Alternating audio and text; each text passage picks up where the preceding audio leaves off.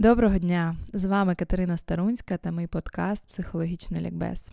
Тема сьогоднішнього випуску сепарація. На мою особисту думку, це зазвичай найпопулярніший запрос у людей, що приходить до психологів, навіть якщо спершу була якась інша тема, зовсім інший запит. Але так чи інакше, ми в роботі з будь-яким людиною, з будь-яким запитом торкаємось теми кордонів та сепарації. Як на мене, то вони взагалі дуже пов'язані, бо перші кордони, які ми будуємо, це кордони із нашими батьками. А по суті, це і є сепарація. І от якщо не вийшло у людини у певному віці, що був задуманий для цього природою, сепаруватися від батьків, то тут вже доводиться проходити цю сепарацію із чоловіком, із друзями, із соціумом, як таким. Бо для здорової людини найперше завдання для її психологічного здоров'я стати окремою цільною особистістю та навчитися спиратися на себе. Зараз чогось захотілося розповісти вам таку трошки терапевтичну притчу про керівника монастиря у Китаї. Його запросили на зустрічі з вищим керівництвом міста поряд з яким був розташований монастир, е, бо він такий шанована людина, яка впливає е, на життя спільноти. Він прийшов, посидів, поговорив з усіма, повернувся до монастиря і каже: Слухайте, я не гідний бути вашим наставником і вчителем, тому що на цьому заході я, як би це казати, говорячи е, сучасною мовою, тригернувся об одного з гостей. Надто в нього високий статус, від чого я втратив опору на себе. І якщо ви слухали минулий подкаст, то там класно описана схема, як люди регресують у дитину. І оцей е, цей керівник монастиря побачив цей свій процес і вирішив, що він не гідний займати своє місце е, вчителя, наставника. Він пішов у гори у такий самотній ретрит, через кілька років повернувся і сказав, що от все, я тепер пропрацювався, я тепер гідний. Я більше не тригерюся, я все пропрацював. І це про те, як людина себе сприймає, як вона розуміє свої процеси, які в неї проходять, як вона навчається зі своїми станами якось вправлятися. Як тільки ми народжуємося, у нас починається оцей процес сепарації. Це дуже такий багатогранний і досить складний процес.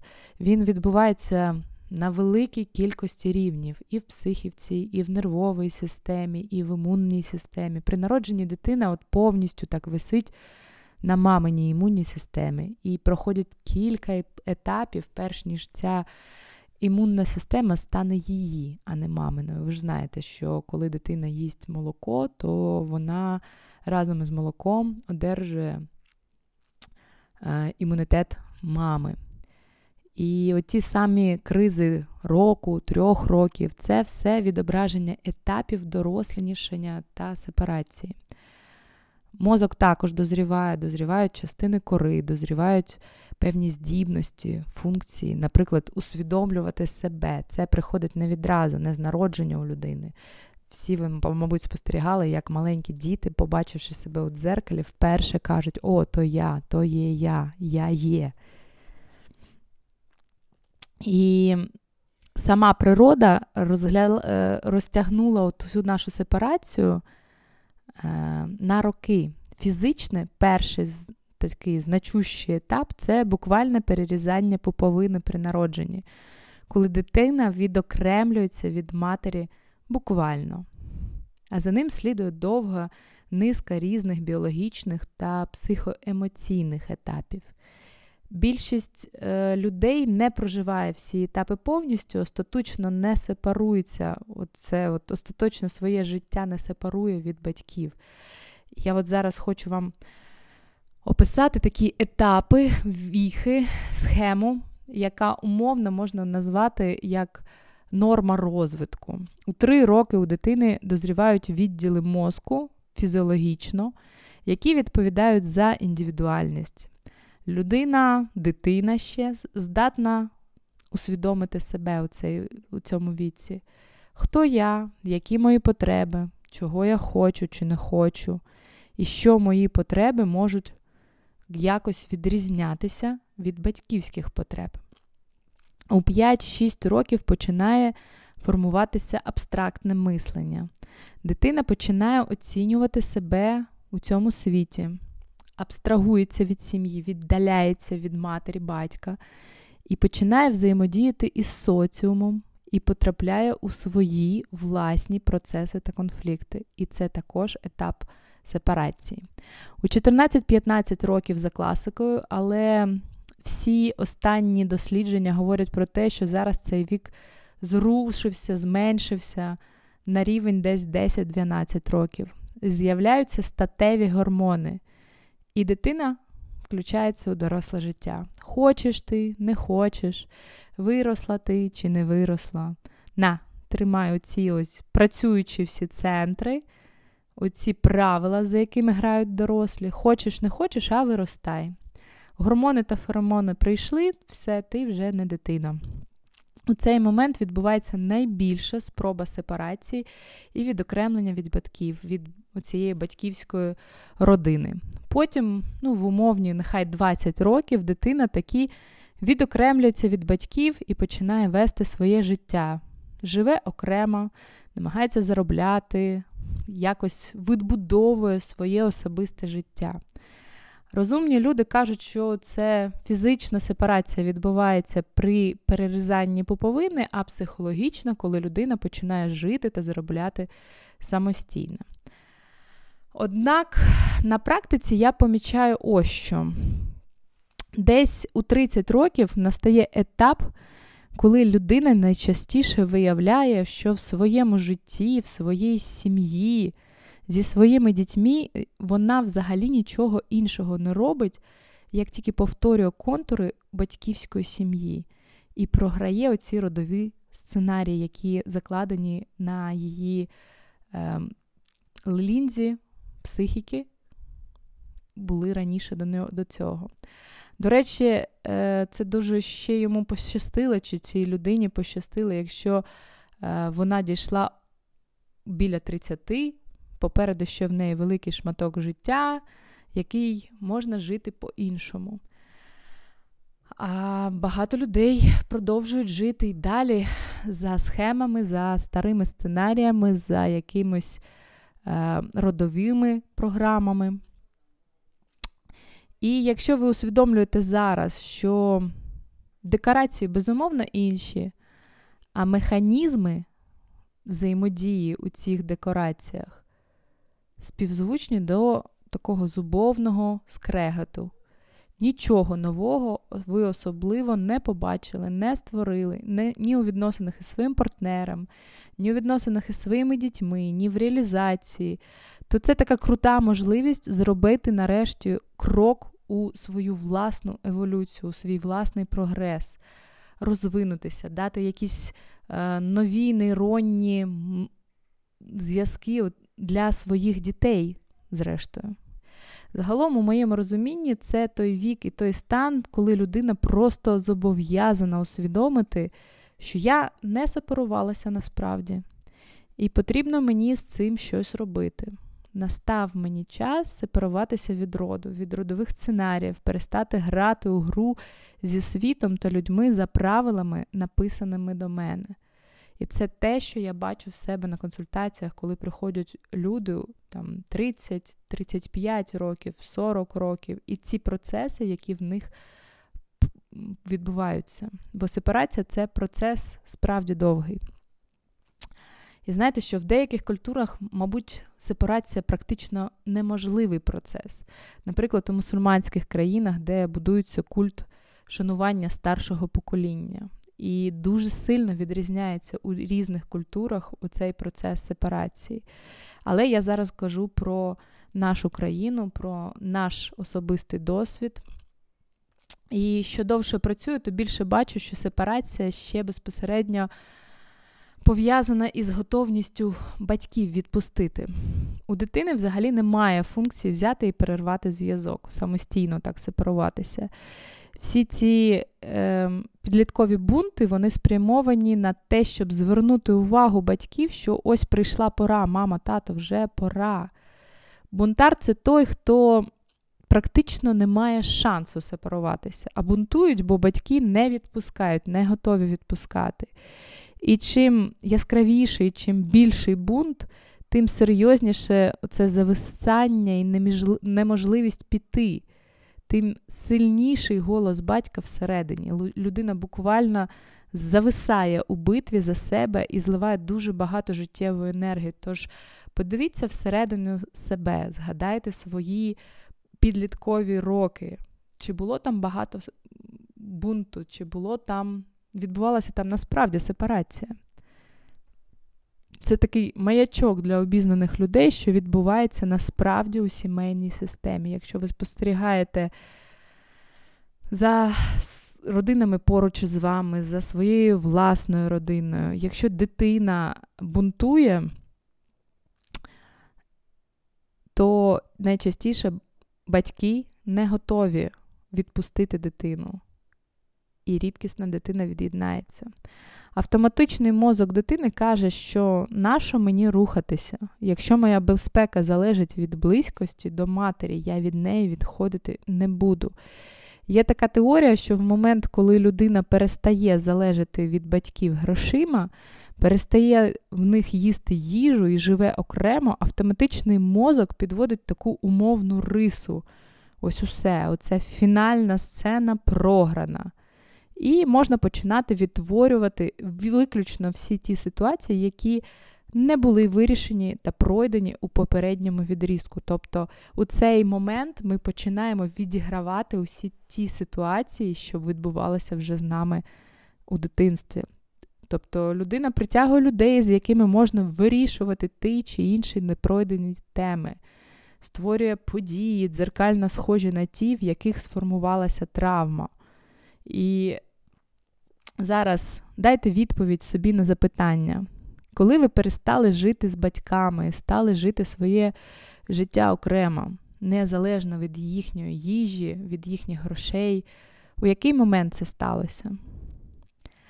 А потім проаналізуйте, що сталося з вами після цього. Можна прям намалювати таку е, діаграму вашого життя із точками, із яскравими моментами, із якимись подіями, які відбувалися важливими, і подивитись, на що це було схоже.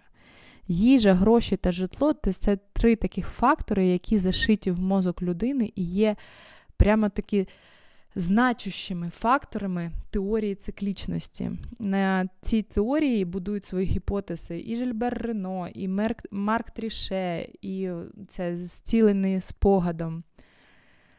Якщо є час на дослідження себе, е, ми часто робимо із клієнтами цю шкалу ключових відрізків життя і завжди знаходимо закономірності, які люди зазвичай не помічають, а потім дуже дивуються на консультації, особливо у прив'язці до хвороб і яких, якихось таких сильних збоїв фізичного тіла. І вони бачать, як це відбувається. Я б виділила три рівня проблем якісної сепарації. Перший рівень, коли людина повністю живе з батьками або на їх ресурсах, у ними квартири, куди мама будь-якої миті може прийти і пил прибрати або борщу занести. Тут, прям скажу, нічим не допомогти з погляду психології, потрібно прям фізично вирішувати по трьох пунктах: їжа, гроші, житло. А потім вже можна дивитися далі, що робити з цією сепарацією. Другий рівень сепарації це коли ви не залежите у цих трьох пунктах, але при цьому ви чи ваш партнер підтримуєте дуже щільний контакт із батьківською системою. Наприклад, жінка вийшла заміж. Жіноча і чоловіча сепарація часто дуже різняться. І ось коли жінка виходить заміж, у неї 99% автоматично включається цикл автономності, і автоматичний мозок підводить у цю чорту, бо вона вже вийшла заміж, перейшла в свою сімейну систему. Немає необхідності грати в чоловічу гру. Оце для здійснення цих складних дій з першого пункту. Але якщо дружина чи чоловік ну, там, щовихідних їздить до мами з татом, жертвуючи стосунками всередині своєї сім'ї, чи мама чи свекруха теща входить у ваш будинок на правах постійного такого порадника, е, який задає такі показчики, як вам жити, що робити з вашими дітьми, як їх потрібно виховувати, чим годувати. Загалом, загалом це коли будь-які межі в цій сімейній системі у вас або вашого партнера порушені. Ось ці обов'язкові дзвонки щовечора і звіт про стан справ. Мама, зі мною сьогодні таке відбулося, поради, знехтувати якими неможливо, і вам загрожує щось за це і так далі. То це все дзвіночок, що ви на другому рівні проблемної сепарації. До речі, як перевірити свою сепарацію? Берете лист і по колу пишете відповідь на запитання який психологічний ресурс я досі від нього чи від неї отримую. Підставте свого персонажа, тому що за складними відносинами із свекрухою, наприклад, стоять цілком реальні ваші потреби. Потреби вирішити якісь завдання з тією самою мамою, наприклад, або довести нарешті батькові, чого я варта. Будь-яка людина у вашому житті, з якою у вас емоційно значущі, яскраві стосунки, точно прийшла у ваше життя не просто так. Сепаруватися це взяти на себе відповідальність за своє життя у повному обсязі та почати рухатися із своїх бажань та цілей. І це от сідаєте і пишете: я досі від нього чи від неї отримую, яка моя потреба досі закривається у цьому контакті, для чого мені це? Може, я все, що сподіваюся, що мама мене похвалить чи визнає, чи дасть тепло, чи вибачиться за оцю ту жесть, що була в нас, чи ще щось ось з цього оркестру у вас всередині звучить, і на що ви не хочете дивитися.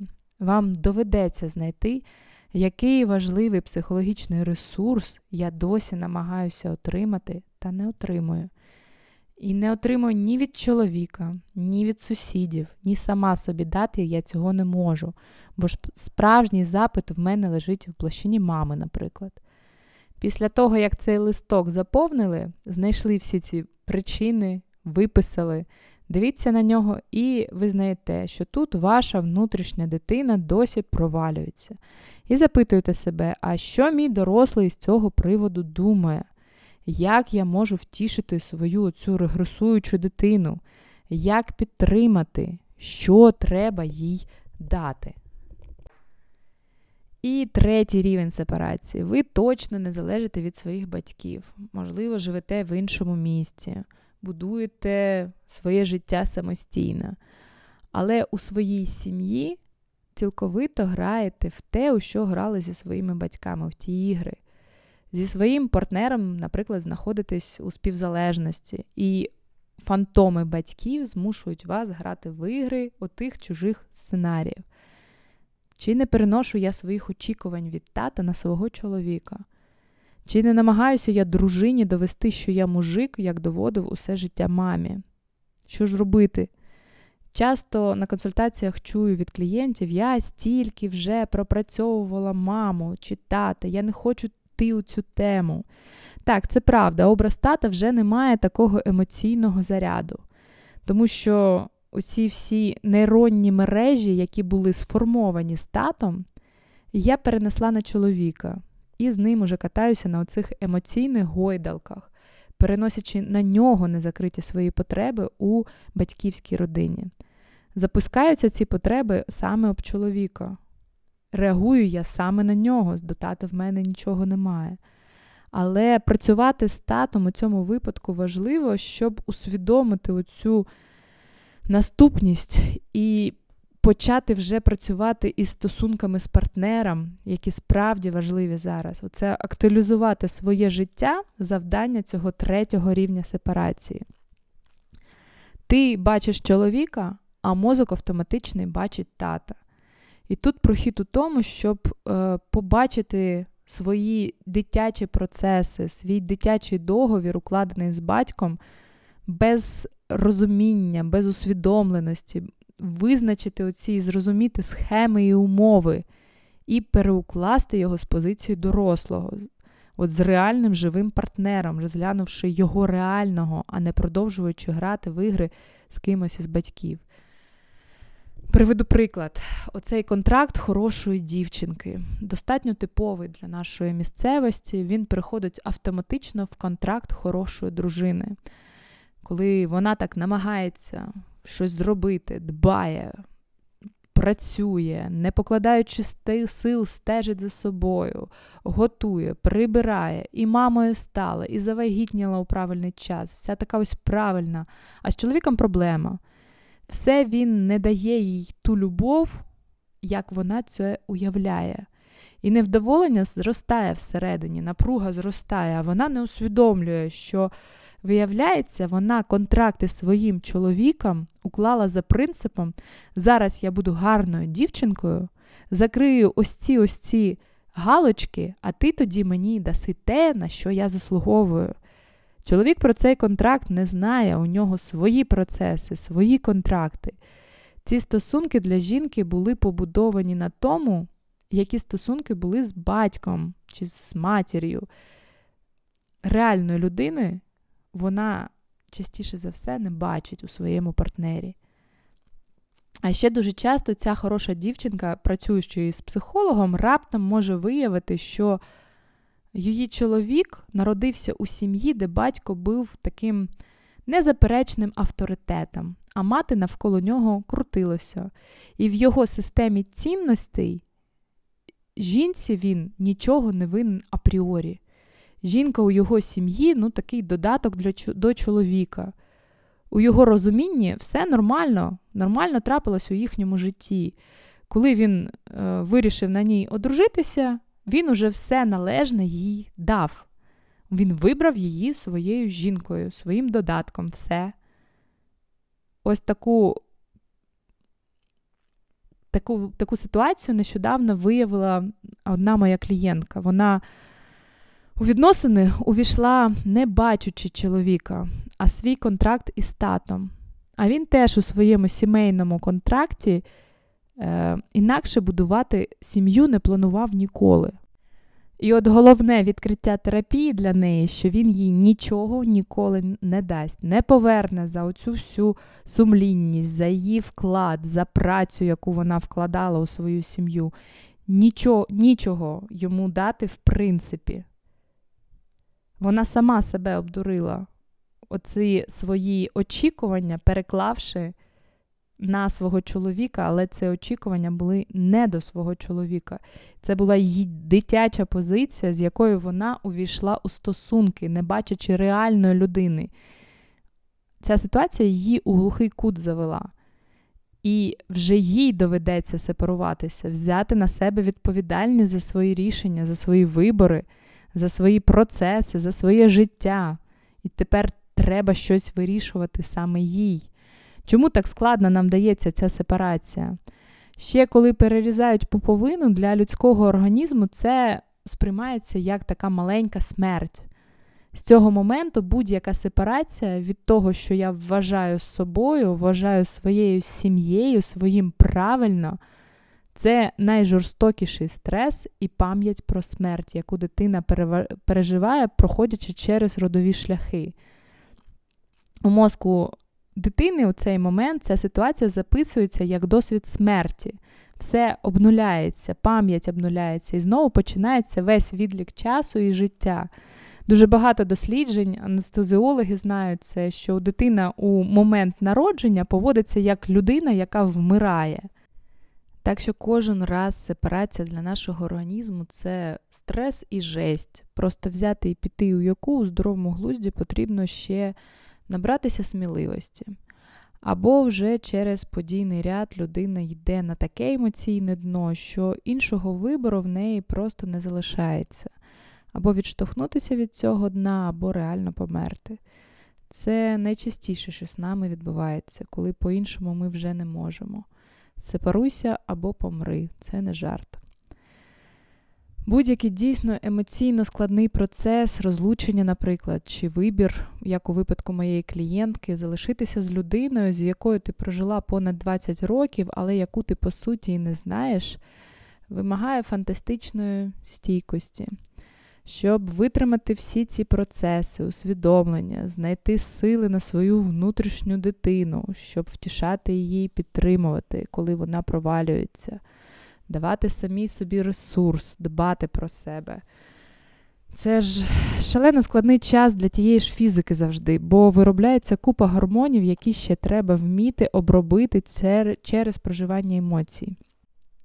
І точкою неповернення можна назвати чарівне слово відповідальність. Цей момент точно каже, що людина ухвалила всередині себе рішення і справді сепарується.